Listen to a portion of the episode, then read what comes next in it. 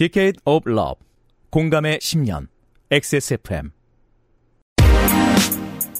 그 아실의 유승균 피디입니다. 획기적인 서비스와 플랫폼으로 회사를 이만큼 키워 얼마를 벌었다.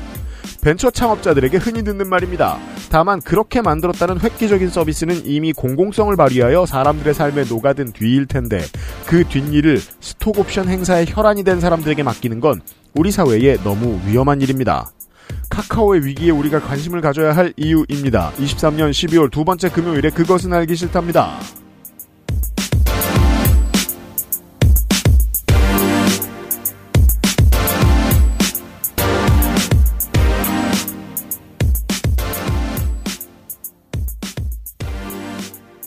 한국통신이 민영화될 때 이미 걱정하던 선지자들이 예견했던 사람들이 있었습니다. 신기술이 우리의 삶에 너무 깊이 녹아들고 나면 사기업이 만든 서비스가 공공재로서의 역할을 하게 될 텐데 그때 그들의 고삐를 누가 죄어주지? 음.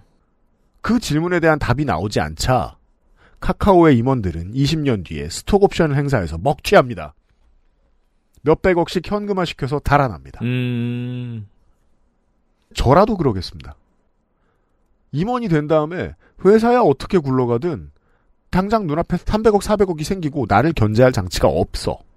시스템이 잘못된 겁니다. 그렇죠. 그러면 잠깐 눈 감고 삼백억 들고 가서 선비처럼 살면 되는데 그럼 그때부터 막 진보적인 소리 해도 사람들이 내가 착한 줄 알아요.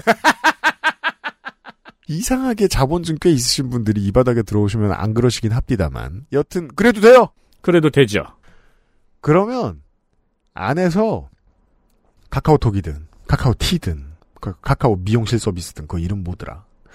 무엇이든 서비스 지탱하느라 애쓰고 있는 일선의 노동자들은 짜증납니다. 카카오 헤드샷 이러면 좋겠다.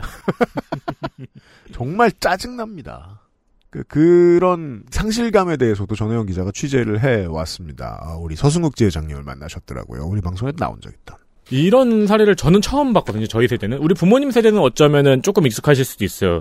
우리가 교과서에서 봤던 소품종 다량 생산 세대. 음. 전 국민이 똑같은 세제를 썼던 음. 그 시절에는 조금 익숙하실 수 있는데 저 같은 경우에는 한 기업이 이 정도의 인프라에 이 정도의 영향력을 발휘하는 사례는 난생 처음 봤어요. 역으로 경제지 기자에게 그런 얘기를 들었습니다. 그러니까 일 인 오너 체제가 최고다. 그러니까 이 상황을 이렇게 이해하고 있는 거예요. 야, 관리자 없다. 야, 짤 돌리자.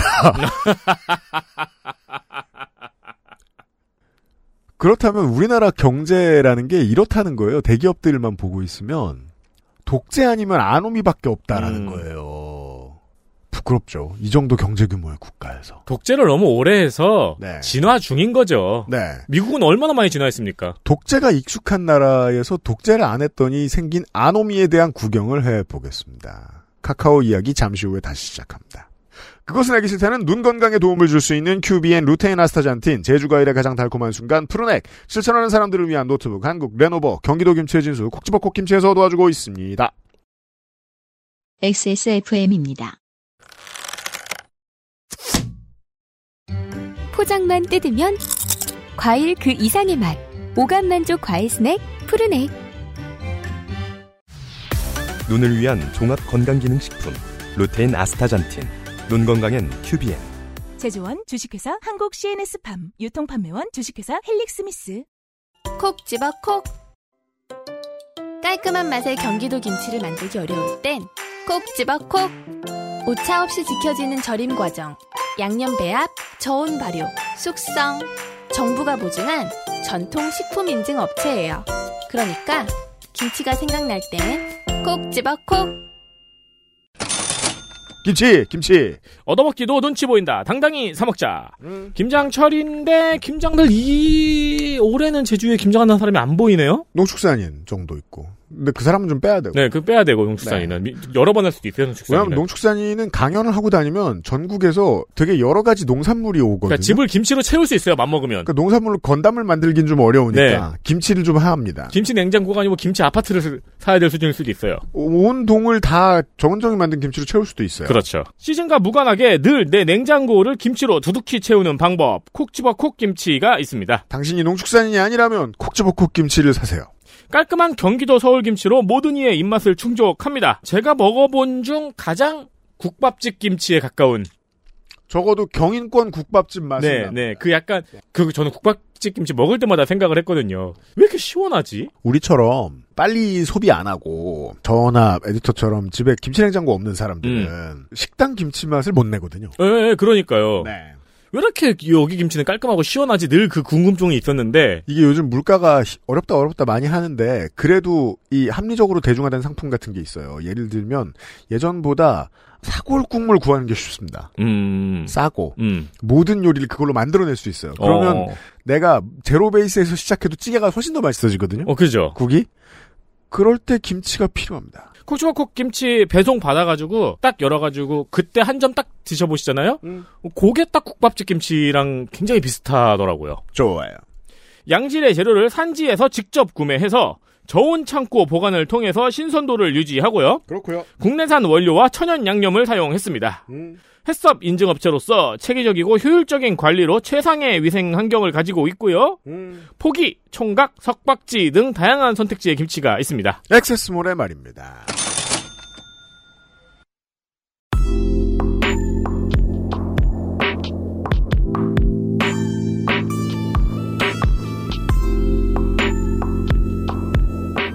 중장거리 필드 취재 전혜원 글.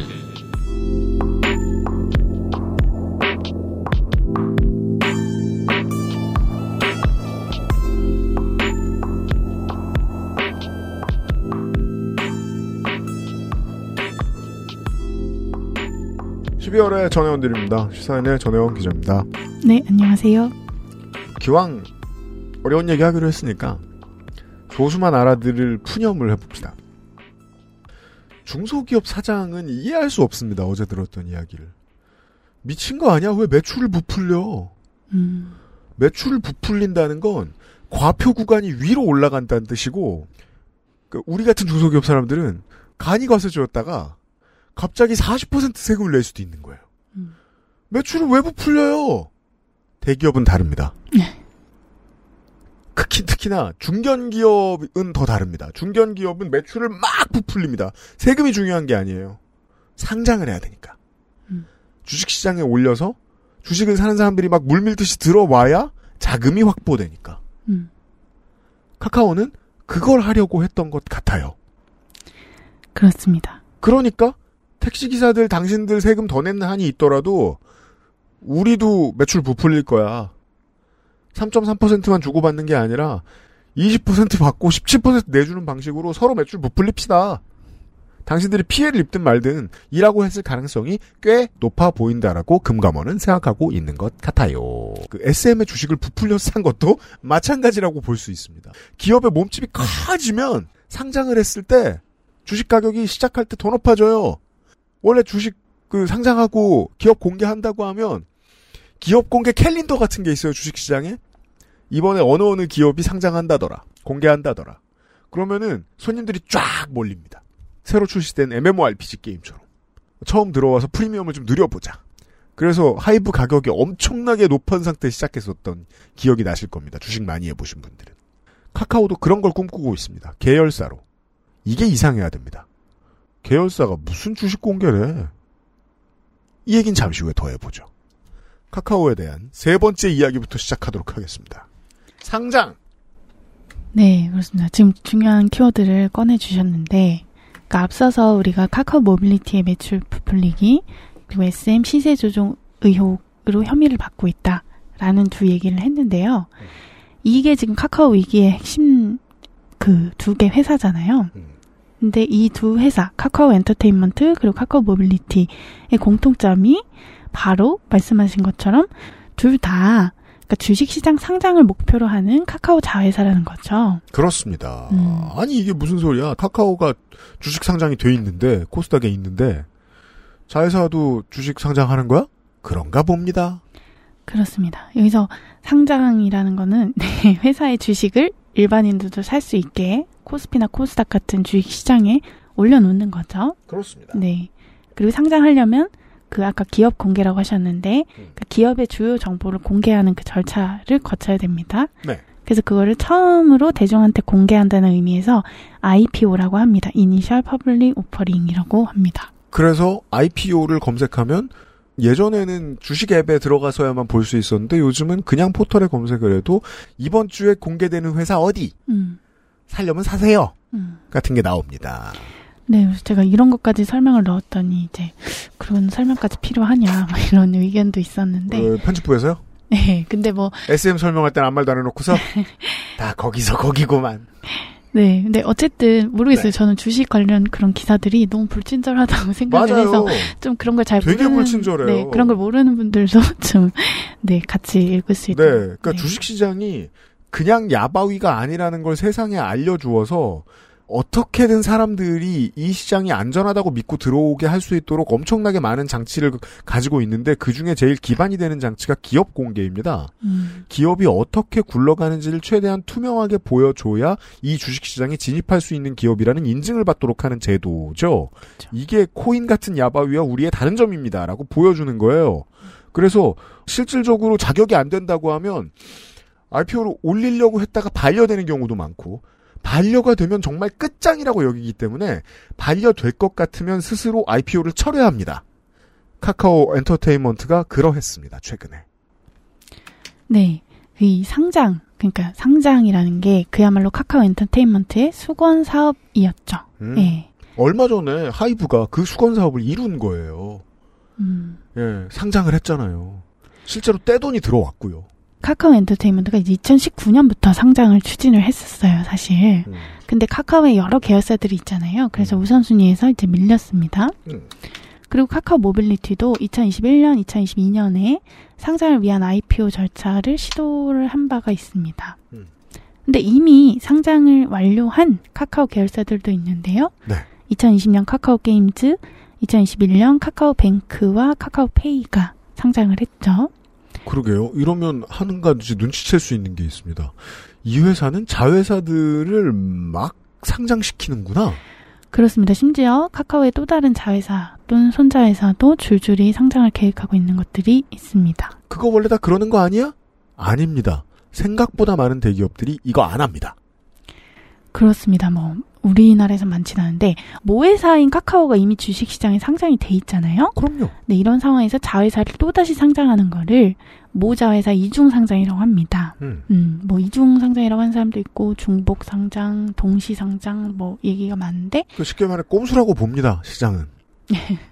네, 그러니까 사실 외국에서는 한국처럼 모자회사 이중상장이 흔하지 않아요. 음. 이제 대표적으로 구글의 모회사 알파벳이 있죠. 음. 알파벳이 이제 구글도 있고 유튜브도 있고 굉장히 자회사 백여 개를 가지고 있지만 주식시장에 상장된 거는 알파벳 하나란 말이죠. 구글 주식도 알파벳이고 유튜브 주식도 알파벳입니다. 음. 애플도 수많은 사업을 전개하지만 애플 하나만 상장을 했어요. 그걸 물어보죠. 우리 주갤러들이. 여긴 자회사 없냐고. 그것도 사게. 없어요. 아니, 그 자회사인데 상장을 안 하죠. 예. 네, 상장 없어요. 네. 그리고 카카오의 경쟁사로 꼽히는 네이버도. 맞아요. 네. 올해 유월 기준 계열사 사십구 개가 있는데, 국내 주식시장에는 네이버 한 곳만 상장을 했습니다. 음. 음. 근데도 카카오는 왜 자꾸 이렇게 자회사를 상장시키는 건가. 음. 네. 단적으로 말하면, 현금이 없습니다. 현금이. 네. 돈. 음, 돈. 카카오톡이 국민 메신저라고는 하지만 기본적으로 무료 서비스잖아요. 그럼요. 음. 그래서 카카오 본사가 지난해 연간 영업이익이 연결 기준 오천팔백삼억 원이에요. 오천팔백삼억 원. 음. 근데 네이버가 이제 검색이 있죠, 걔네는. 음. 검색이 국내 서비스에 여전히 팔 화를 차지하고 있는. 네, 물론 네. 다음도 있지만 이제 압도적인 기업이니까요. 그렇죠. 그리고 이제 네이버도 전자상거래 많이 하잖아요. 쇼, 네이버 쇼핑 이런 것들이. 다음은 전자상거래에 있어서 턱없이 허약합니다. 후발로 음. 따라가려 따라가려 애써봤지만 네이버처럼 커질 수 있는 가능성은 제로에 가깝죠. 음.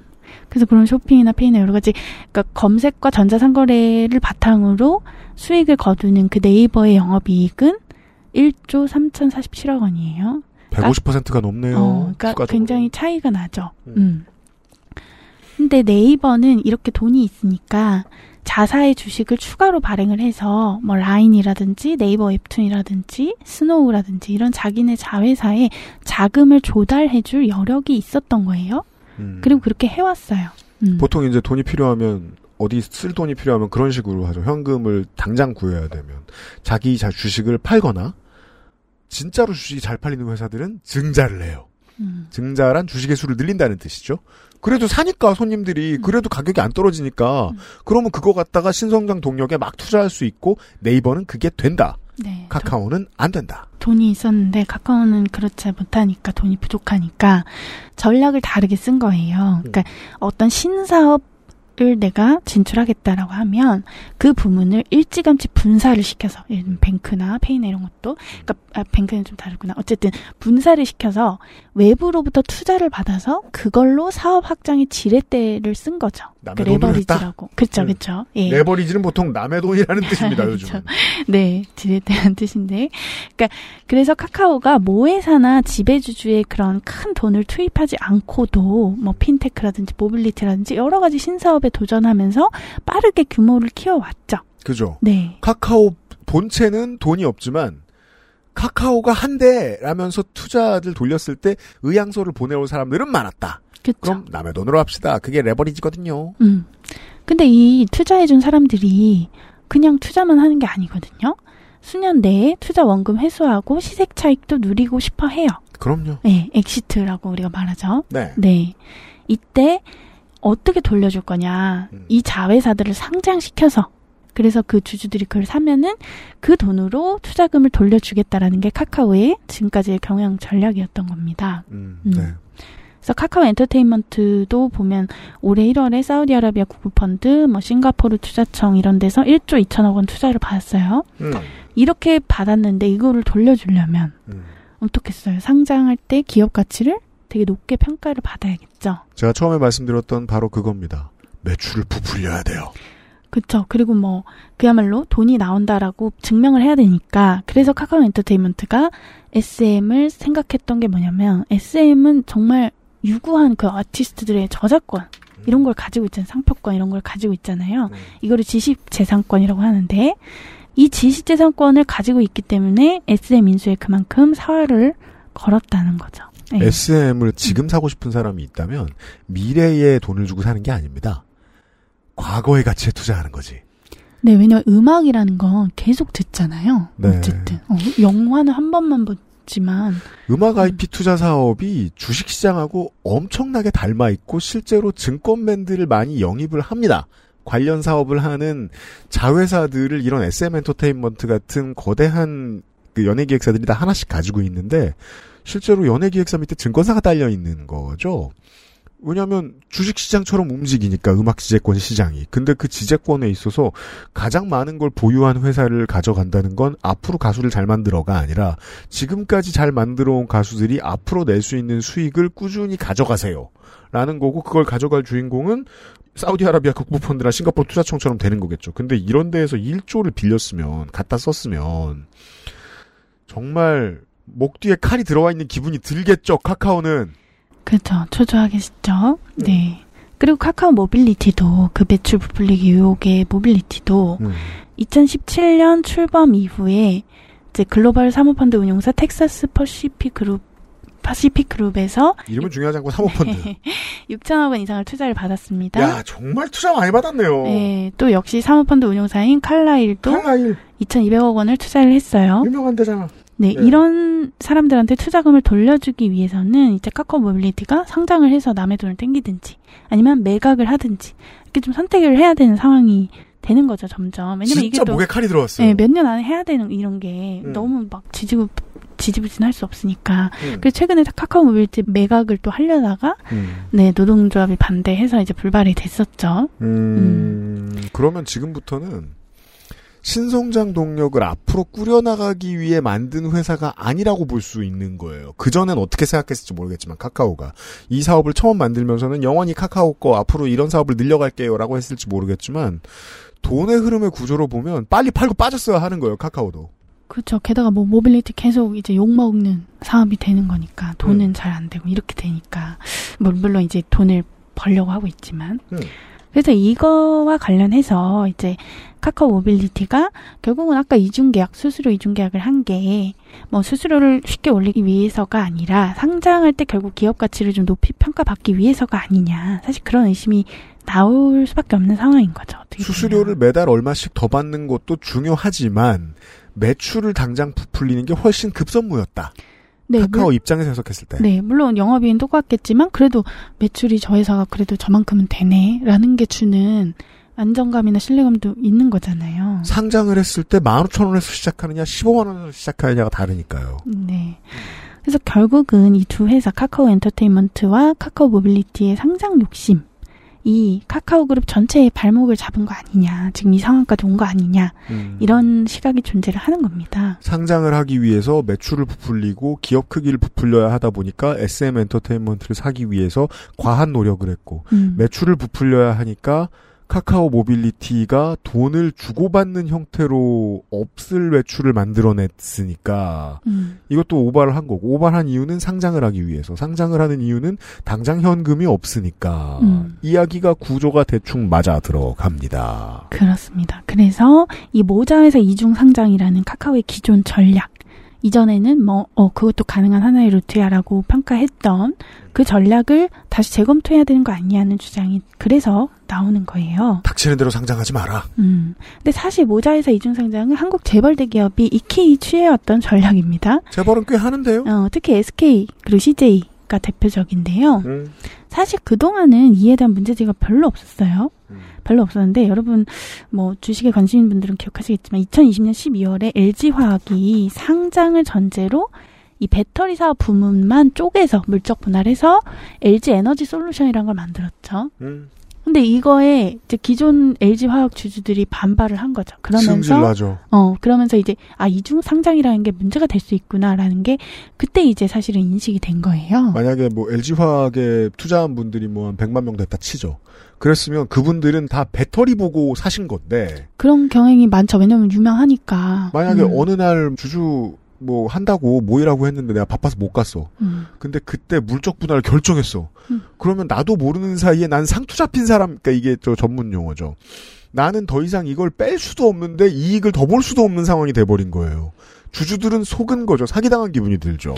기분이 들죠. 예. 엘지화학에서 핵심이 배터리인데 그게 떨어져, 떨어져 나간 엘지화학이라는 것은 그러면 가치가 더 떨어지지 않겠느냐 이런 거죠. 음.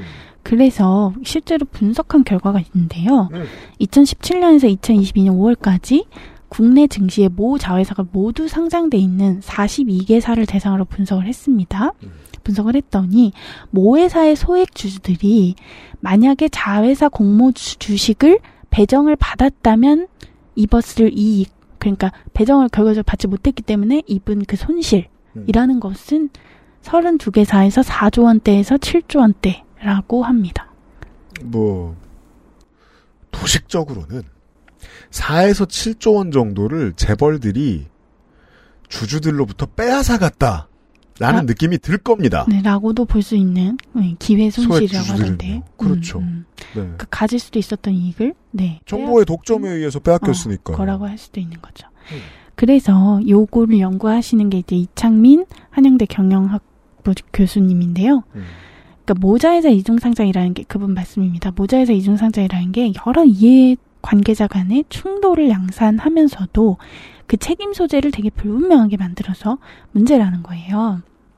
그러니까 원래는 모 회사가 자본을 조달해서 계열사에 싸줘야 돼요. 그러니까 네이버가 하듯이 그렇게 해야 되는데 그렇게 되면 모 회사의 지배주주 지분이 줄어들 수 있잖아요. 그렇죠. 돈이 음. 필요하면 모 회사는 우리 회사 주식을 우리가 갖고 있던 걸 팔아가지고 돈을 갖다 줘야 되는데 음. 카카오는 당장 든 돈이 없어서 그러면 우리 회사 지배권을 잃어요.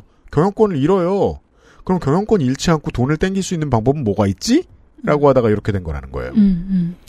그렇죠. 그러니까 자회사에 상장시키면 지배주주가 모회사 지분 유지하면서도 외부 자금을 받을 수 있으니까. 음. 음. 그리고 상장한 자회사가 만약에 어려워졌어. 경영이 음. 어려워졌으면 여러 방법으로 지원을 할 수도 있죠. 음. 근데 이렇게 되면은 이거는 모회사 지배주주한테는 유리하지만 내 거니까 내 거 살리는 게 뭐가 문제야. 음. 근데 모회사 일반 주주나 자회사 일반 주주한테는 또 불리할 수가 있는 거고. 거기다가 이렇게 상장 자회사를 하게 되면은 이거를 기점으로 해서 계속 엠 앤 에이에서 계열사를 늘려가는 그런 경향이 되게 많다는 거죠. 이렇게 안 하는 회사들도 엠 앤 에이를 하지만 이렇게 한 회사들은 엠 앤 에이를 좀 더 쉽게 할 수도 있다라는 음. 말씀이신 것 같아요. 예. 그래서 여러 가지 또 이종 산업, 굉장히 종류가 다른 그런 산업에 걸쳐서 모회사, 자회사, 손자회사, 등손회사 이렇게 보유하는 이런 이제 거는 이게 무슨 계열사 간의 시너지를 일으켜서 뭐 지주회사가 이렇게 뭐 우리가 하나로 잘 가자 뭐 이런 거라기보다는 사실은 사모펀드식으로 그냥 인수합병해서 어? 팔고 빠지고 이런 식의 어떤 접근법이 아니냐. 그러니까 경영이라기보다는 음. 하나의 가치에 이렇게 묶여있는 어떤 경영이라기보다는. 음. 그래서 이제 카카오가 좀 이런 경영 모델을 좀 계속 가져갈 거냐. 음. 사실은 좀 검토가 필요하다라는 지적이 나오는 것이죠. 현실 세계로 들어오면 이게 되게 어려워요. 돈이 어떻게 흘러갈지를 정하는 게 그 회사의 성격을 규정해주는 경우가 너무 많으니까. 음, 그렇죠. 카카오도 음. 그 사실을 알았을 거예요. 근데 돈은 없고 돈은 빨리 땡겨야겠고 이런 방식을 택했더니 우리가 사모펀드랑 똑같아. 우리가 사모펀드랑 비슷한 전략을 택했더니 우리는 사모펀드처럼 어렵게 곱게 키워온 사업을 팔고 싶게 됐어요. 나도 모르게. 그렇죠. 그러니까 그런 식의 경영 모델이 지속 가능한가라는 근본 물음에 부딪힌 건데요. 판교의 중견 기업들로 올라선 회사들 중에 처음부터 이 마음을 먹는 사람들이 많긴 많아요. 어떤 서비스가 전 국민적으로 반향을 얻으면 이걸 해외든 어디든 사모펀드한테 훅 팔고 빠져야지. 음, 그 다음에는 예, 엑시트 한 다음에 음. 그 자본을 바탕으로 나도 기업을 사고 팔고 하는 일을 해야지 정도로 인생을 생각하는 사람들이 있어요. 문제는 뭐냐면 그 서비스를 쓰는 온 국민, 온 시민들에게 어느 정도 공공재의 역할을 할 만큼 스며든 뒤인 경우가 많거든요. 음. 유저도 그리고 주주도 다 손해보게 돼요. 그러면 음. 파는 사람들을 이윤시키자고 그런 경우가 좀 있습니다. 엑스에스에프엠입니다.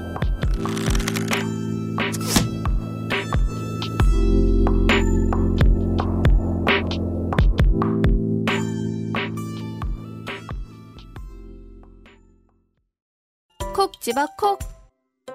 식구가 많아도 나 혼자 살아도 김치는 콕 집어 콕. 시원한 백김치, 감칠맛의 갓김치, 아삭한 총각김치. 무게도 포장도 원하는 만큼 다양해요. 그러니까 김치가 생각날 땐 콕 집어 콕. 오늘날 찾아볼 수 있는 가장 완벽한 비즈니스용 노트북 싱크패드 T 시리즈. 지금 바로 액세스몰 전용 특가로 구매하세요. Lenovo for those who do.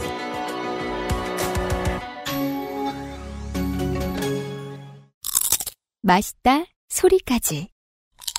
맛있다, 색상까지. 향기까지. 식감까지. 포장만 뜯으면 과일 그 이상의 맛. 오감 만족 과일 스낵, 푸르넥. 겨울은 제주 간식입니다. 원적에선 복합 건조로 만들어진 웰빙 간식 푸르넥. 시중에 건조순에게 알 수 없는 식감과 맛. 비 오는 날 먹는 뻥튀기 같은 느낌이죠. 이게 사실 커피숍의 사장님들도 다른 물건들은 몰라도 요거 퀄리티는 장담을 못합니다. 그렇죠. 자기가 직접 만들기 힘들고. 네. 뛰어왔을 때 처음 뛰어왔을 때 먹었던 맛이랑 막 다르고. 맞아요. 맞아요. 네. 음~ 이렇게 들어가는 애들이 있잖아요. 타이어 터지는 소리가 나면서. 정신에서 소리가 나죠. 네. 그런 스낵과는 전혀 다른 고급 스낵입니다. 음. 일단 이제 소량 포장이 돼 있으니까 신선도도 유지를 하고요. 아삭하고 씹히는 맛이 있습니다. 음. 과자는 싫어해도 푸르넥은 들어간다는 어른들이 더 좋아하는 먹거리. 그렇습니다. 저도 열심히 벌어서 성갑이 이거 사줘야 되는데요. 생과일을 사용하고 과일 이외의 것은 첨가하지 않은 순수한 과일칩입니다. 화이트 초코와 다크 초코 믹스 버전도 있습니다. 리뷰를 확인하시고 액세스몰에서 푸르넥을 구매하실 수 있습니다. 있습니다. 아, 요거 위스키 한 줄이 괜찮아요. 제주에 계신 분들은 액세스몰을 들르지 않으셔도 괜찮습니다만 어, 나머지 땅에 계신 모든 여러분께 추천드립니다.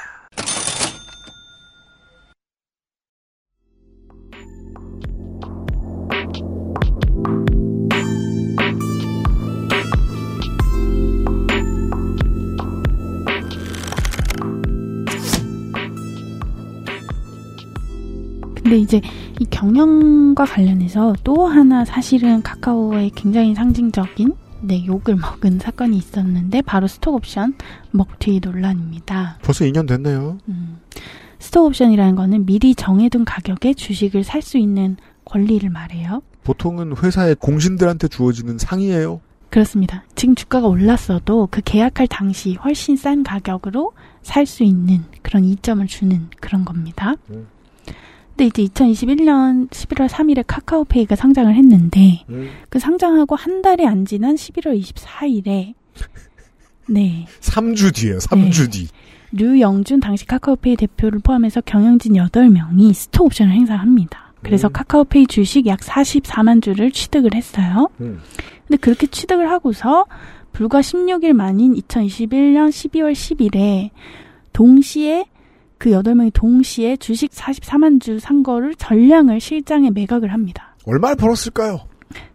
매각 가격이 취득 가격의 사십 점 팔 배였습니다. 음. 그리고 이 사람들이 얻은 차익이 총 팔백칠십칠억 육천만 원, 음. 일 인당 평균 백구억 칠천만 원에 이르렀습니다. 어, 감이 안 오는데 이 돈이. 이게 네. 뭐 이 시간에 화내는 건 보통 제가 하니까. 이렇게 큰 도둑이 어디 있습니까? 그러니까 이렇게 경영진이 일제히, 심지어 경영진이 일제히 이렇게 주식을 이렇게 해버리니까, 전량 매각을 해버리니까. 음. 경영진의 책무를 무기로 주식 시세 조정을 한 거거든요? 그러니까, 미국에서 한 백 년형 안 받을까요? 그러니까 경영진이 이렇게 주식을 다 팔아버릴 정도면 도대체 그럼 앞으로 떨어질 일만 남았다는 거 아니야? 시장에서는 사실 그렇게 받아들일 수밖에 없잖아요. 경영진은 이 회사와 업무의 가치를 다 내팽개치고 그냥 백구억으로 본 거예요. 경영진 자리를. 음. 스톡옵션을. 음. 음.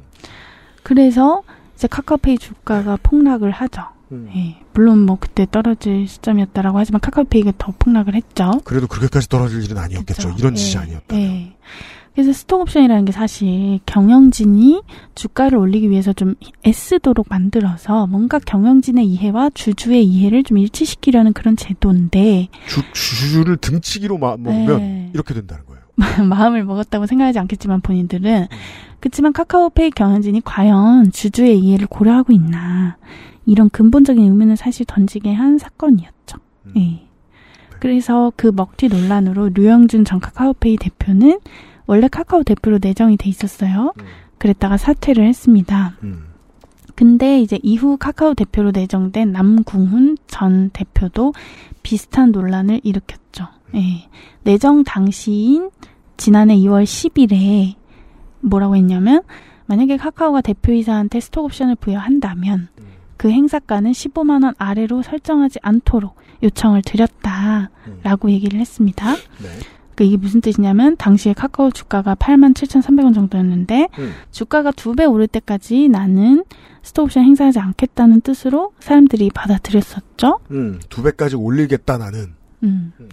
근데 근데 지난해 무슨 일이 있었죠? 데이터 센터 화재가 있었잖아요. 음. 그래서 그거에 책임을 지고 남궁 전 대표가 물러납니다. 음. 근데 이 물러난 대표가 카카오 대표하기 전에 받았던 스톡옵션이 있어요. 카카오 대표 때 받은 건 없어요. 근데 카카오 대표 전 시절에 받은 스톡옵션을 주당 만 칠천 원대 행사에서 구십사억 원을 네 챙기셨습니다. 야. 그러니까 이래서 본인은 이제 약속을 안 지킨 건 아니다라고 얘기를 하겠죠. 이거 약속한 거는 카카오 대표이사한테 주는 스톡옵션에 대한 약속이었으니까. 그치만 사람들은 뭐야 이렇게 되는 거죠. 참 저널리즘이 음. 얼마나 덧없습니까. 큰 도둑은 보이지도 않아요. 게다가 막 최저임금 받겠다고 막 이랬었는데 구십사억 원? 이렇게 되는 거죠. 최저임금이 다 무슨 의미겠습니까. 그러니까요. 스티브 네. 잡스가 연봉 일 달러를 받는 게 무슨 의미겠습니까. 네, 그런가 하면 무려 김기홍 전 카카오 최고 재무 책임자이신 분이 음. 법인카드로 일억 원어치 게임 아이템을 결제했다가 정직 삼 개월 처분을 받았습니다. 법의 구멍이 숭숭 뚫려 있다고 저는 생각합니다. 예, 네. 네, 뭐 이런 임원의 그 법인 카드에 대해서 뭔가 규정이 좀 음, 허술했나 그러니까 봐요. 말이에요. 특별히 공개 안 해도 되고 이랬나 봐요. 그래도 네. 그렇지. 음, 그래서 한국이 참 법과 무법천지예요. 뭐. 네, 그래서 카카오 노동조합, 크루 유니언, 우리 민주노총, 화성식품노조, 카카오 지회 서승욱 지회장님 제가 만나고 왔는데요. 음. 이분의 냉철한 평가, 그러니까 김범수 센터장이 평소 백인의 씨이오를 키우겠다고 했는데, 그러니까 그만큼 경영하는 사람 많이 키우겠다고 했는데 결과적으로 백인의 자본가만 키운 것 같다. 음. 그죠. 음. 네. 그래서 안 그래도 회사가 너무 빠르게 변하고 계속 분사했다가 안 했다가 막 이렇게 해서 이게 과연 혁신을 위한 게 맞는지 좀 의문이었는데 음. 일련의 사태를 보면 아 역시 혁신이 아니라 경영진의 이익을 위해서 한 거 아닌가, 이 모든 것들이 음. 이런 게 좀 명백해졌다고 본다는 거예요. 그 직원들 중에 잘하는 사람 혹은 외부에서 잘한다는 사람 불러와서 경영을 잘하라고 데리고 왔을 텐데 음. 약탈적 엠 앤 에이 하는 사람들처럼 굴다 간 거예요 지금. 그렇죠. 그리고 실제로 사모펀드 같은 사람들이 무슨 기술 혁신을 추구하는 것도 아니고 그렇잖아요. 그래서 이 너무 많은 사업을 벌이다 보니까 좀 본질에서 멀어지고 점점 이제 내부적으로 통제도 안 되다 보니까 그 아까 그런 만약에 인수 과정에 부적절한 게 있었다면 이제 그런 식의 통제도 안 된 거 아니냐라고 얘기를 하는 거죠. 네. 그리고 그 오침은 카카오지의 수석 부지회장님의 말인데요. 어쨌든 계열사를 이렇게 엄청나게 흡수하는 것도 최근 몇 년간 엄청 늘어났거든요. 음. 이것도 결국은 상장하려고 하는 거 아니냐. 음. 그러니까 경영진이라는 사람들이 그냥 이, 삼 년 바짝 해서 회사 상장시키고 스톡옵션 받는 게 목표인가 저 사람들은? 이렇게 그래, 되는 거죠. 직원들은 그런 생각이 들 수밖에 없는 거죠. 실제로 그런 사례가 나왔으니까. 그러니까. 그래서 카카오는 결국은 소프트웨어 개발에서 먹고 사는 아이티 회사다. 우리는 좀 기본으로 돌아가야 되지 않을까라는 얘기를 했습니다. 아까 계열사 많이 늘어났다 했는데 올해 유월 기준 삼성 국내 계열사가 육십삼 곳이에요. 삼성의 계열사가 육십삼. 네. 근데 이천십사 년 삼십육 개이던 카카오 계열사가 올해 유월에 백사십육 개입니다. 이야. 네. 십 년간 네 배 이상 늘었어요. 경영진도 다 기억 못하겠네요, 이 정도. 그러니까 이게 감당이 되느냐라는 얘기가 나오죠.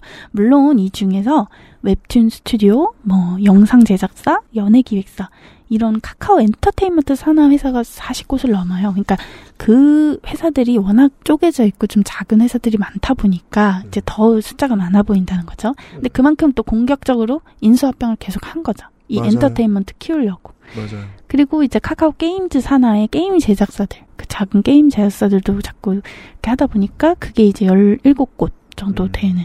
그러니까 이런 거 빼면 사실 우리도 비슷하다. 이제 본인들은 그렇게 주장을 하는 거예요. 그거 왜 빼? 그러니까 이제 이거는 전략인 거니까 어쨌든 지식재산권이 앞으로 우리의 먹거리다라고 해서 그거 중심으로 영향력을 확대하려고 하는 그 비전 속에서 우리가 하는 거지 무슨 뭐 그렇게 그냥 숫자 늘리는 거 아니다. 본인들은 그렇게 주장하지만 아이피 중심으로 영향력을 확대하겠다는 전략에서 우리가 지금 사업을 늘려나가는 게 무슨 문제가 있냐, 일관성이 없냐 라는 음. 반문일 텐데 음. 그러니까 그렇게 해서 네 앞에 선배들은 스톡옵션 행사하고 도망치지 않았느냐라는 반문에서 자유로울 방법은 없고요. 음. 여전히.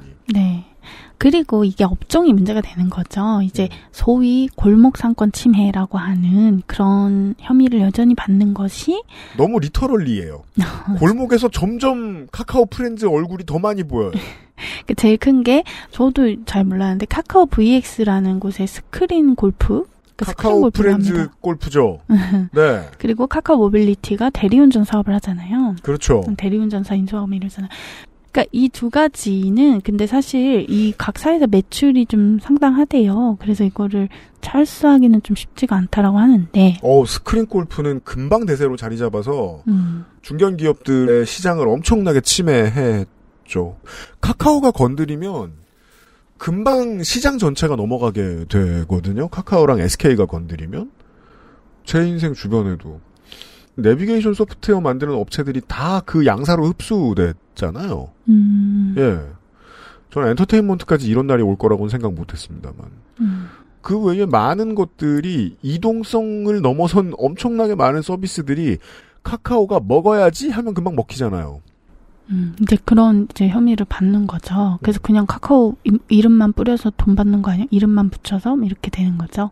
그리고 특히 카카오 모빌리티가 카카오티 앱에 뭐 꽃 간식 샐러드 배달 기능을 넣었었어요. 그랬죠. 네, 그랬다가 이제 논란이 돼가지고 이천이십일 년 팔월에 기능을 없앴는데 음. 그거 말고도 뭐 카카오 헤어샵이라고 해서 맞아요. 뭐 여러 가지 미용실을 비교하고 연결해주는 뭐 사실 그런 게 없으니까 우리는 그게 있으면 편리하겠다고 해서 만들었는데 그 결과적으로 카카오가 미용실도 해? 이렇게 돼버리는 음. 뭐 혹은 뭐 미용실에 뭐 수수료를 많이 떼가? 뭐 이렇게 되는 거죠. 그래서 음. 이제 그것도 철수한다는 입장을 공식화를 했었고요. 음. 그리고 이 계열사로 문구 장난감 관련해서도 가지고 있어서 아, 네.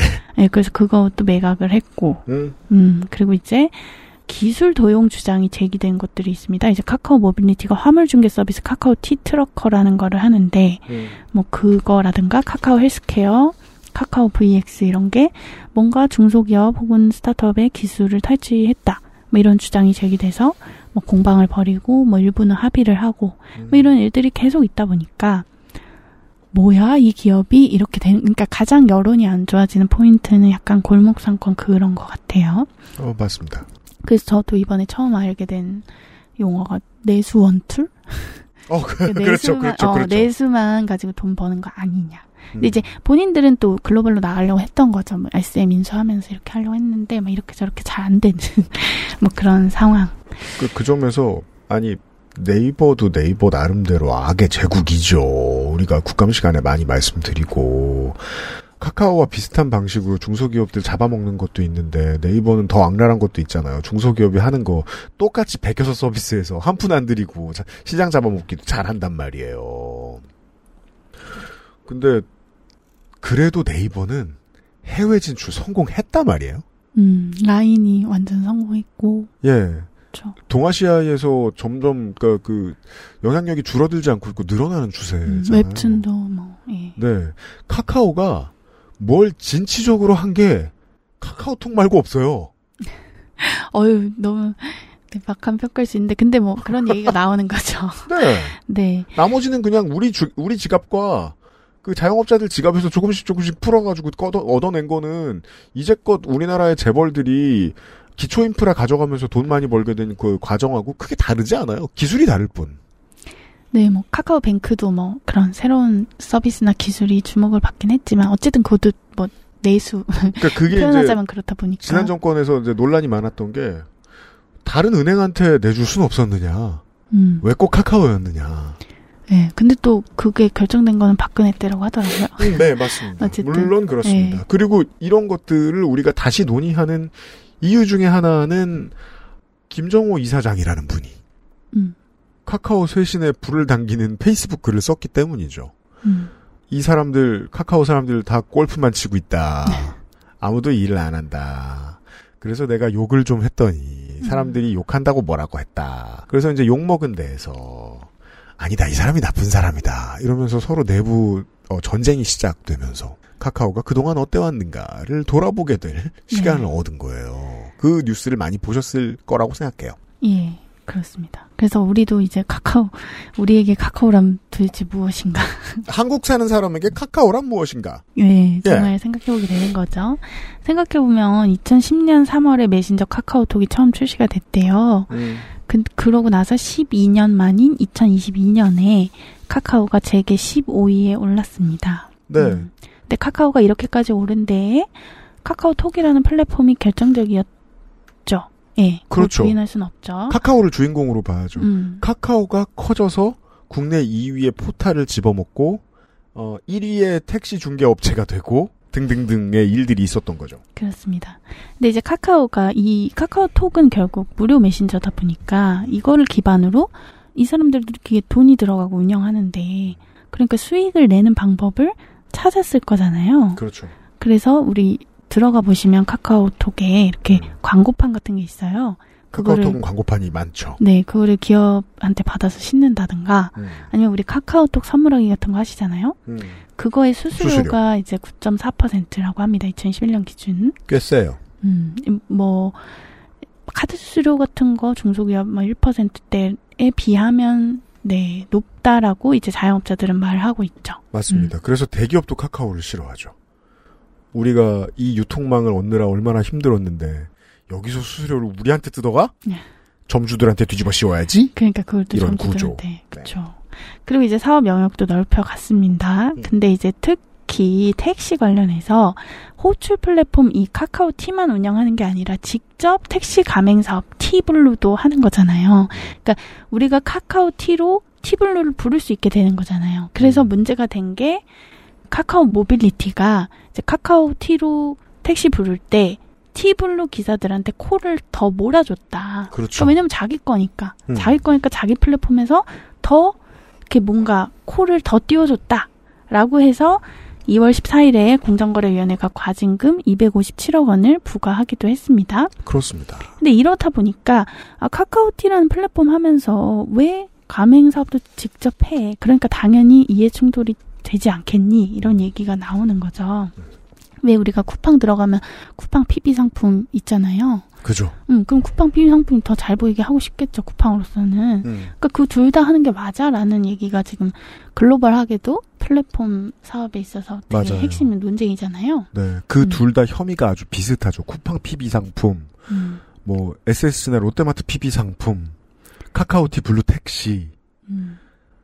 독과점의 위치를 누리게 된 기업이 플랫폼을 통해서 유통하고 연계해주는 일들을 하다가 갑자기 자기 물건을 거기에 밀어넣기 시작한다. 네. 그래서 이게 뭐 심판만 하는 게 아니라 선수로 뛴다. 뭐 이런 식으로 표현을 네. 하죠. 어느 시점부터는 가격을 통제하고 우리의 삶을 통제할 능력까지 가지게 될 테니까 각국은 기업들의 독점을 규제할 때 이런 선을 정하죠.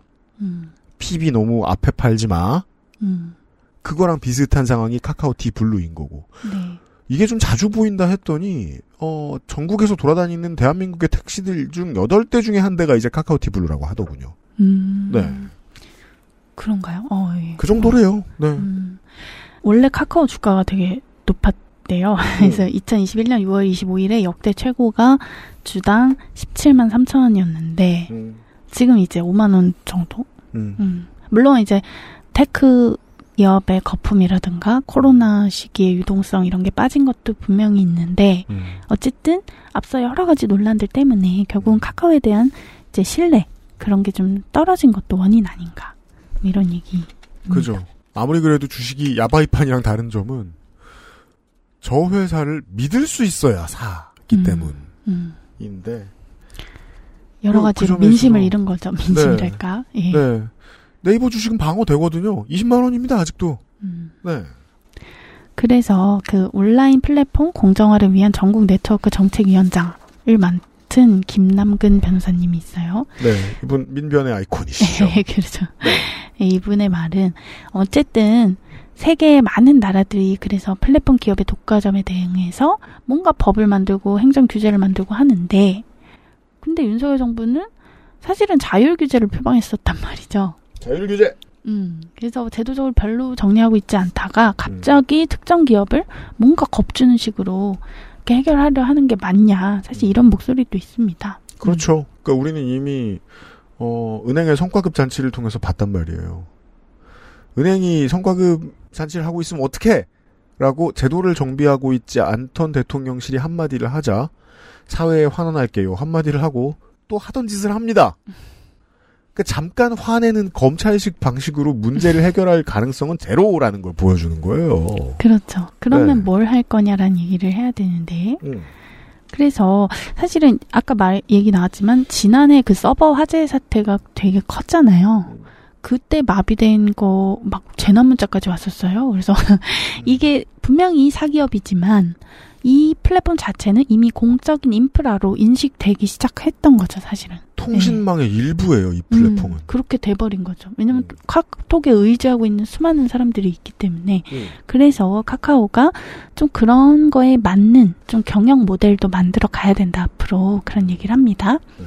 그래서 이창민 아까 한양대 경영학부 교수가 말하는데 지금 준법과 신뢰위원회라는 걸 띄웠어요. 뭔가 삼성스럽죠. 그, 제가 그 얘기하려고 그랬어요.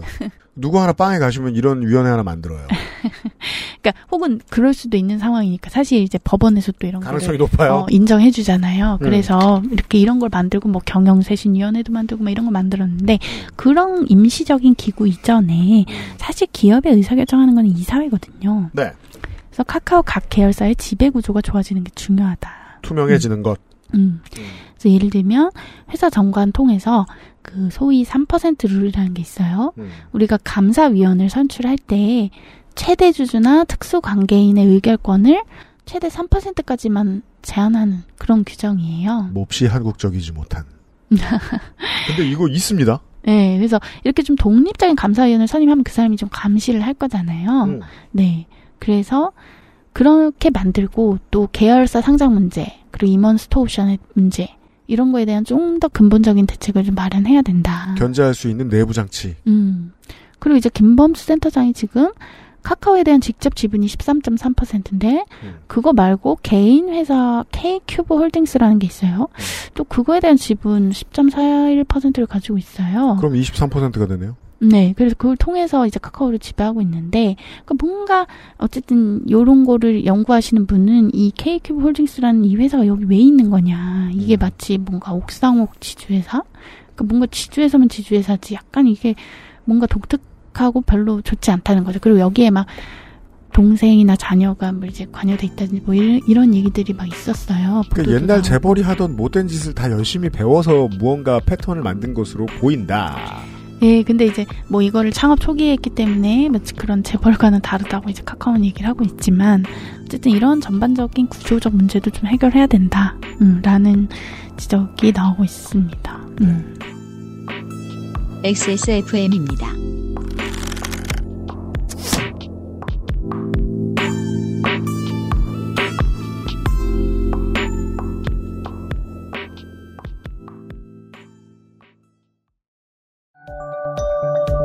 세계에서 가장 많이 팔리는 노트북 브랜드 레노버. 뛰어난 가성비로 당신의 라이프 스타일을 변화시킬 아이디어 패드. 지금 바로 엑세스몰 전용 특가로 구매하세요. Lenovo for those who do.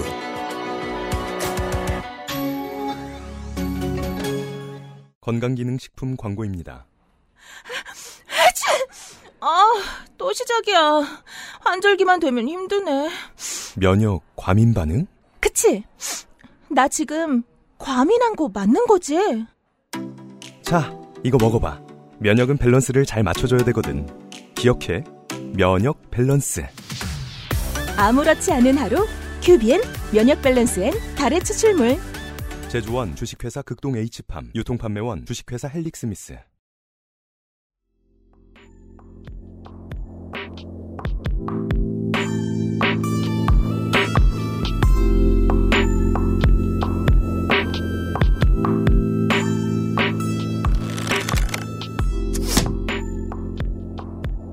제가 사실 이번 주에 그 전산망 먹통 사태 있잖아요. 음. 행정 전산망. 음. 그 얘기를 썼거든요. 네. 근데 사실은 그때 그거랑 비교해 보면은 사실은 이거에 대해서 별로 그렇게 사과한 사람도 별로 없고, 물론 행정안전부 차관이 사과했지만 음. 카카오 때는 막 대표가 사퇴하고 막 그랬잖아요. 보상도 아. 다 하고. 네. 네. 아, 공공전산망? 네네네. 네. 그만큼 카카오가 공적 인프라로서 기대를 받고 있는 그런 상황을 다시 한번 비교되면서 보여줬던 것 같은데, 공공전산망보다 공적인 역할이 더 크다는 거죠, 카카오가. 아니요, 사실 공공전산망이 더 커야 되는 거죠. 그러니까 원래 그런데 네네. 여론이 생각컨대 사람들이 움직이건데, 지금은 공무원들과 공무원들을 만나서 민원을 처리해야 되는 사람들에게 충격이 갔지만 카카오 먹통 사태 때는 공무원 포함 모든 시민들이 놀랐거든요. 맞아요. 예. 예. 그래서 그만큼 이제 우리한테 큰 기업이 된 거죠. 음. 그래서 왜 리나칸 연방거래위원장 있지 않습니까? 그렇죠. 최연소 여성. 음. 이제 그분은 이제 이 플랫폼 기업에 대해서 이렇게 커진 플랫폼을 아예 이제 공기업처럼 취급을 해야 되는가, 아니면 그렇게 하지 않을 거면 이 과도한 독점을 좀 분산시켜줘야 된다, 그런 얘기를 했었죠, 논문에서. 맞아요. 음. 그래서 네. 우리도 이걸 어떻게 할 건가. 카카오가 뭐 다른 건 모르겠지만 메신저라든가 선물하기 시장이라든가 택시 시장에서는 독과점 수준이니까 음. 그렇긴 한데, 근데 또 케이디아이 분석에 따르면은 음. 그러니까 예를 들어 우리가 구글, 아마존, 페이스북, 애플 의 시가총액을 다 합치면 미국 지디피의 이십팔 퍼센트래요. 그렇습니다. 음, 근데 한국에서 네이버, 카카오 시가총액 합치면 지디피의 칠 퍼센트래요. 그래서 음. 아직은 이제 한국은 그 정도로 뭐 플랫폼을 막 미국처럼 규제할 거는 아니다. 뭐 네. 케이디아이는 이렇게 얘기를 하고 있는데, 네카가 제일 무서운 있는데, 나라는 아니다. 이 음, 나라는. 아직은 그렇게 얘기하고는 있지만 음. 어쨌든 이제 우리가 기존 재벌 그동안 뭐 삼성, 현대, 에스케이, 뭐 엘지 얘네만 가지고 있을 건 아니잖아요. 우리가 계속 새로운 좋은 기업이 나오는 게 공동체에 또 중요하잖아요. 음. 그래서 이제 어떤 기존 대기업, 재벌 대기업의 안 좋은 점을 가지고 있지 않으면서 좀 유능한 테크 기업으로서 계속 커나가려면 이 기업이 도대체 어떻게 돼야 되는가. 사실 이 기업의 운명은 또 우리 시민들 다 같이 좀 고민해볼 만한 이슈다. 음, 뭐 그런 얘기입니다. 그런 얘기입니다. 네. 네. 왜냐하면 지들한테 맡겼더니 이런 짓을 저지르고 있으니까 주갤러들이 잘 아시는 그런 일들 말이죠. 리나 칸에 대해서 너무 젊은 사람이고 방금 박사 따고 이랬으니까 이 사람한테 이런 중책을 맡겨도 되느냐라고 보수 언론이 걱정했어요. 심지어는 낙관했었어요. 이 사람 인준 안 해준다. 음. 근데 그냥 공화당의 상원 의원들이 손을 다 들어줘 버립니다. 그래서 칠할에 가까운 지지를 받으면서 연방거래위원장이 되죠. 이 사람의 논문이 준 임팩트 때문이었다고들 흔히 이야기하죠. 아마존 반독점의 역설. 음. 거기서 제일 제가 똑똑하다고 생각했던 지적은 그거였어요. 앞으로 만들어지는 반독점 정책은 이런 것들을 검토해야 된다. 회사 하나가 커져가지고 서로 다른 업계에서 이득을 취하는데 A 업계에서 취했던 이득을 B 업계에도 그대로 적용할 수 있는지, 예를 들어 카카오톡에서 얻었던 이득을 카카오티에서도 얻을 수 있는지, 그러한 시장 구조가 가격 책정할 수 있는 권한을 남용하도록 장려하는 수준인지. 음. 그럼요. 지금 수수료하고 광고비 자기 마음대로 막 정했잖아요. 택시에다가. 만약에 미용실 계속했으면 미용실에도 그렇게 했겠죠? 골프존에도 그렇게 하고 있겠죠? 골프, 실내 골프장에도? 그러면 현대의 새로운 문어발식 기업의 모델이 완성되는 거잖아요. 이거를 옛날에 하던 대로 하나의 업계에서 막 육십 퍼센트가 넘는 지배력을 가지고 있으면 그걸 분할해 놓는 옛날 방식으로는 견제할 수 없다라는 거죠. 그게 이제 올해 들어서 아마존이 미국 내 일 위 유통기업이 됐는데 사람들은 예상하던 일이었단 말이에요. 쿠팡도 이제 우리나라에서 이 위까지 올라왔고 씨제이대한통운하고 차이가 요만큼밖에 안 남았고, 쇼핑을 사람들이 많이 하게 했더니 유통까지 잡아먹었더라. 그 다음에 뭐랄까, 쿠팡이 하는 걸 보면 알잖아요. 넷플릭스랑 싸울 거고 실제로는 티빙과 싸우고 있습니다만, 나중에 아마존처럼 음악도 건드릴 거고 데이터 센터 사업도 따로 할 거고 이것저것 다 할 거 아니에요. 그럼 그걸 어떻게 막을 것인가? 왜 막아야 되느냐? 그렇죠. 그리고 이제 뭐 제가 취재하면서 특히 느꼈던 건, 어쨌든 기업이라는 거는 이익을 내서 직원들 월급도 주고 해야 되는 거잖아요. 당연합니다. 근데 이제 플랫폼의 운영을 함에 있어서 돈은 드는데, 근데 이제 이용자들로부터 무료로 많이 하고 있으니까 음. 이 상황에서 어떻게 이익을 내느냐는 사실은 이 기업으로서는 되게 고민거리인 거일 수도 있겠다. 음. 그런 생각도 들었고, 또 최근에 이제 오픈 에이아이라는 그 회사 있잖아요. 음. 챗 지피티 만든 회사. 네. 거기서 뭐 이사회에서 씨이오를 쫓아냈다가 다시 받아들이고 막 이런 사건이 있었잖아요. 그죠. 내부 반란이 있었죠. 네. 네. 그러니까 그 회사도 어쨌든 이렇게 투자를 받고 했는데 음. 그럼 뭔가 이익을 내야 되고 하는데 음. 그러면 상업화를 또 하지 않을 수 없는 측면도 있는데 음. 근데 또 뭐 인류를 위해서 에이아이 개발을 좀 억제해야 된다, 이런 목표랑 이게 상충할 수가 있잖아요. 그러니까 음. 이게 기업의 목표와 그거를 어떻게 또 제어할 것인가라는 게 생각보다 되게 어려운 일이다. 그렇게 어. 기왕 이제 또 어렵고 복잡한 얘기 하기로 했으니까 남은 시간은 어렵고 복잡한 얘기나 하죠 뭐. 그런 두 가지 모델이 있어요. 아마존 얘기, 그 리나칸 얘기 하셨으니까, 아마존 같은 경우에는 아마존이 커질 때 아마존을 걱정하라고 했던 사람들의 이야기는 뭐였냐면, 아마존이 아무리 커져도 계속 적자였단 말이에요. 되게 오랫동안. 그럼 저 적자를 보면서 왜 자꾸 기업을 늘리지? 라고 생각해서 고전적인 사람들은 쳐다도 안 봤단 말이에요. 이거 투자할 가치도 없다고. 음. 근데 투자했던 사람들과 제프 베조스는 대박이 났죠. 세계 일 위의 기업을 만들었죠. 왜냐하면 손해를 보면서 전 세계 시민들을 자꾸 자기 가두리 안에 집어넣었으니까, 손해를 보는 동안. 음. 아마존을 쓸 수밖에 없게 만들었으니까. 그 풀에 들어온 수억 수십억의 사람들이 결국은 돈으로 보답하거든요. 음. 이러면 어마어마한 독과점이 완성되죠. 거의 모든 지재권 분야, 거의 모든 유통 분야에. 쿠팡이 꿈꾸는 미래이기도 하고 음. 조금 다른 패턴으로 카카오가 꿈꾸는 미래이기도 합니다. 쿠팡은 아마존처럼 나가고 있죠. 계속 손해보면서 늘려나가는. 이거 그 전에 미리 막아야 된다. 어찌 보면 카카오는 좀 더 쉬운지도 모르겠어요. 당장 돈이 없잖아요. 짧은 단계로 엑시트해야 되는 투자자들이 줄을 섰고 목에 칼이 들어왔으니까. 그러니까 막 무리하고 그 무리하는 분위기 속에서 사람들이 안에 있는 임원들도 나도 빨리 돈 받아서 나가야지 하는 분위기가 됐잖아요. 동네 양아치처럼 돼버렸다. 저는 그렇게 생각하는데 그러면 저는 원칙대로 얘기해 주면 될 것 같아요. 신성장 동력을 못 만들었고 당장 이윤을 낼 수 없으면 이 회사는 망하는 게 맞지 않나? 어, 어휴, 근데 거기에 뭐 수만 명이 관련돼 있으니까. 예를 들어 카카오 모빌리티로 분사돼 있잖아요. 음. 카카오 모빌리티는 망하는 게 맞지 않나? 그럼 그런 다음에 후발주자가 싹을 틔우겠죠. 음. 저는 그렇게 보고 싶어요. 언제나. 대원칙. 더 많은 회사들이 비슷한 선상에서 경쟁하면 좋겠다는 거예요. 그러니까 네이버 카카오 기본 베이스로 깔고 들어가는 거 말고. 근데 이게 되게 어려워요. 우리가 택시를 불렀는데 오 분 안에 온다라는 것은 사실은 독과점이 아니면 그런 경험을 주기 힘들다라고 하더라고요. 그러니까 맞아요.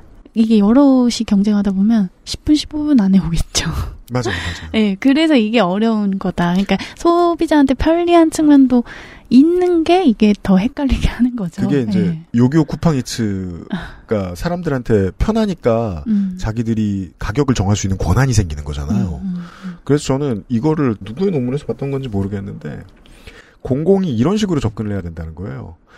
어느 정도 원천 지적 재산권이 옛날 기술로 굳어버린 만만한 기술이 되면 그걸 공공이 구현하는 건 어떨까? 음, 근데 공공 배달앱 이런 거 잘 안 되잖아요. 그래서 두 가지 사례예요. 음. 예를 들어 쓰리지 기지국을 다 없애버리고 있잖아요. 음. 에스케이가 그걸 국가가 사면 어떨까? 음. 어, 그 그런 생각 못 해봤는데. 그러면 간단한 관리비를 통해서. 공공 와이파이가 아니라 공공 쓰리지를 국민들에게 내줄 수 있게 되거든요. 거기에서의 부작용은 뭐죠? 테크 기업들이 떼부자가 되지 못하겠죠. 앞으로 기술 발전이 조금 저해되겠죠. 이런 전제를 까는 거예요. 그렇다고 기업들이 통신망 기술을 더 안 만들까? 아니다. 그래도 여전히 돈 된다. 그래서 그 말씀 잘해주신 거예요. 서울시 배달앱. 배달앱 잘 되는 데가 지금 대전하고 몇 군데밖에 없는 걸로 알고 있습니다. 배달앱은 아직 그 정도까지 오지 않은 거죠. 아직 기업들이 경쟁해서 먼저 길을 터키 두는 게 맞다라는 거죠. 근데 이게 익숙해지면 공공이 어느 정도 갉아먹으면 어떨까? 음, 어, 대구는 잘 된대요? 대전. 아, 대전? 잘 되는 데들이 있대. 어, 그래요? 어. 네.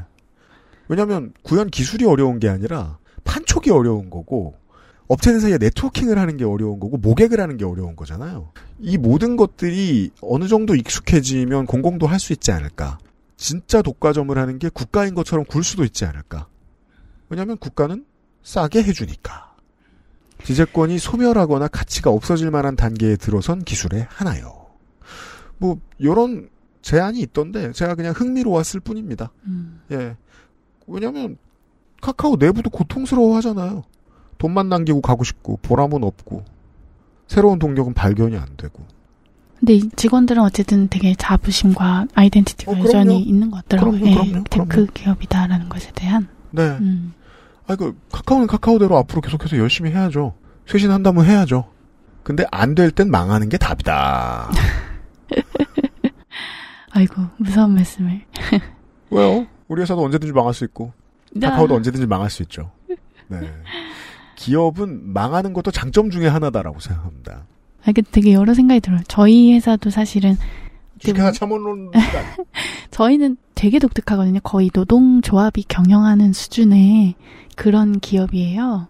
근데 어쨌든 저희도 이익을 내야지 살아남는 거거든요. 그래서 이게 기업을 운영한다는 게 참 쉬운 일이 아니다. 그런 생각만 계속 드는. 그래서 얼핏 얼핏 가끔 이제 변호영 기자하고 점심 먹고 이제 각자 회사 얘기 떠들고 있으면 이 사람이 그 위에 연차의 기자들이 되게 많고 그런데도 불구하고 회사의 재무 사정을 되게 잘 알고 있는 것 같네? 라는 느낌이 잘 들거든요. 그냥 뭔가 답이 없다는 것만 알고 있어요. 아니 왜 보면 생협에서도 진짜 주파나 두들겨서 얼마 올라가고 얼마 나가는지 정확히 아는 사람은 한두 명밖에 없고 나머지는 그냥 원칙을 알고 있고 음. 그냥 들으면 어려운 숫자는 귀등으로 넘기고 이 정도잖아요. 그래도 생협은 종종 잘 운영되거든요. 싼 값으로. 네, 생협이니까. 네, 아니 생각보다 조합 형태로 운영돼도 일 잘하는 곳들 많아요. 아니 시사인도 뭐 저널리즘이 너절해진다거나 적대적 엠 앤 에이를 한다거나 아니면은 기자들이 스톡옵션을 당장 행사해가지고 도망친다거나 그런 일은 없잖아요. 아, 예, 저희도 자사주, 그쵸. 예, 주식 가지고 있습니다. 예, 저는 원칙적으로 네. 참여하는 개개인이 욕심을 덜 내면 회사들은 다 능력을 잘 발휘할 수 있다고 믿기 때문에 이런 큰 기업들이 욕심을 많이 내게 두는 건 국가가 말려줘야 된다고 생각해요. 음. 나서서. 이게 맹수를 중성화시켜주는 음. 기술 같달까요? 네. 중성화 기술. 네. 너무 고통스러워 하잖아요. 오늘 고통스러워할 때 중성화시켜주는 거예요. 다른 이런저런 질병이 겪을 수도 있고. 음. 네. 근데 이게 카카오니까 자꾸 뭔가 일각에서는 이제 음. 문재인 정권 때 수혜를 받았다, 뭐 혹은 다음을 운영하니까 뭔가 진보적이라는 것 때문에 뭐 이렇게 하는 거 아니냐, 뭐 이렇게 보는 사람도 있고 음. 아닌 사람도 있는 것 같습니다. 음. 아 그래요. 끝으로 그럼 그 얘기를 하죠. 검찰의 습관 있잖아요. 이런 습관도 있어요. 자기들이랑 친하면 수사 안 하죠. 우리 그거 다 봤어요. 말고 여기를 한번 조리 돌렸는데 반응이 좋아. 음. 그러면 기왕 때리던 거 계속 때립니다. 최근에 카카오가 그렇고 에스피씨가 그렇죠. 아니 우리가 임종린지 회장하고 방송에서 육 년 전에도 이런 일이 있었다. 오 년 전에도 이런 일이 있었다. 계속 말했는데 이번 주에 기사가 줄을 잇고 있습니다. 음. 노조 탈퇴서 한 장에 만 원. 내가 이거 이천십구 년에 말했냐 안 했냐. 그러게 그때보다도 지금 또. 검찰이 음. 캐비넷에 넣어놓고 있다가 잘 팔릴 것 같으니까 꺼낸다는 인상을 지울 수가 없어요. 늦은 정의인가요? 그, 어 그렇죠. 늦은 음, 정의죠. 음. 카카오에 대해서도 그러고 있는 것 같아요. 근데 이제 이렇게 두드려 맞을 때 그나마 좋은 계기를 얻길 바랍니다. 카카오가. 예. 네. 잘 되길 바랍니다. 네. 제 의도는 변함이 없습니다. 네. 네. 공공성이 어느 정도 생기면 빼앗아 가야 한다. 국가가. 싼 값으로 구현할 수 있게 되면 그렇잖아요. 영영 핸드폰에 십만 원 낼 건가요? 서승욱 지회장님 듣고 계신가요? 막 이래. 서승욱 지회장님이 그 다른 언변은 거의 제로에 가까운 분인데 아, 네.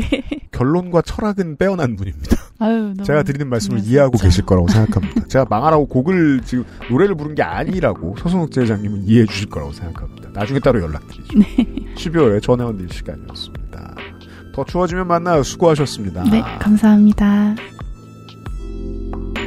엑스에스에프엠입니다. I, D, W, K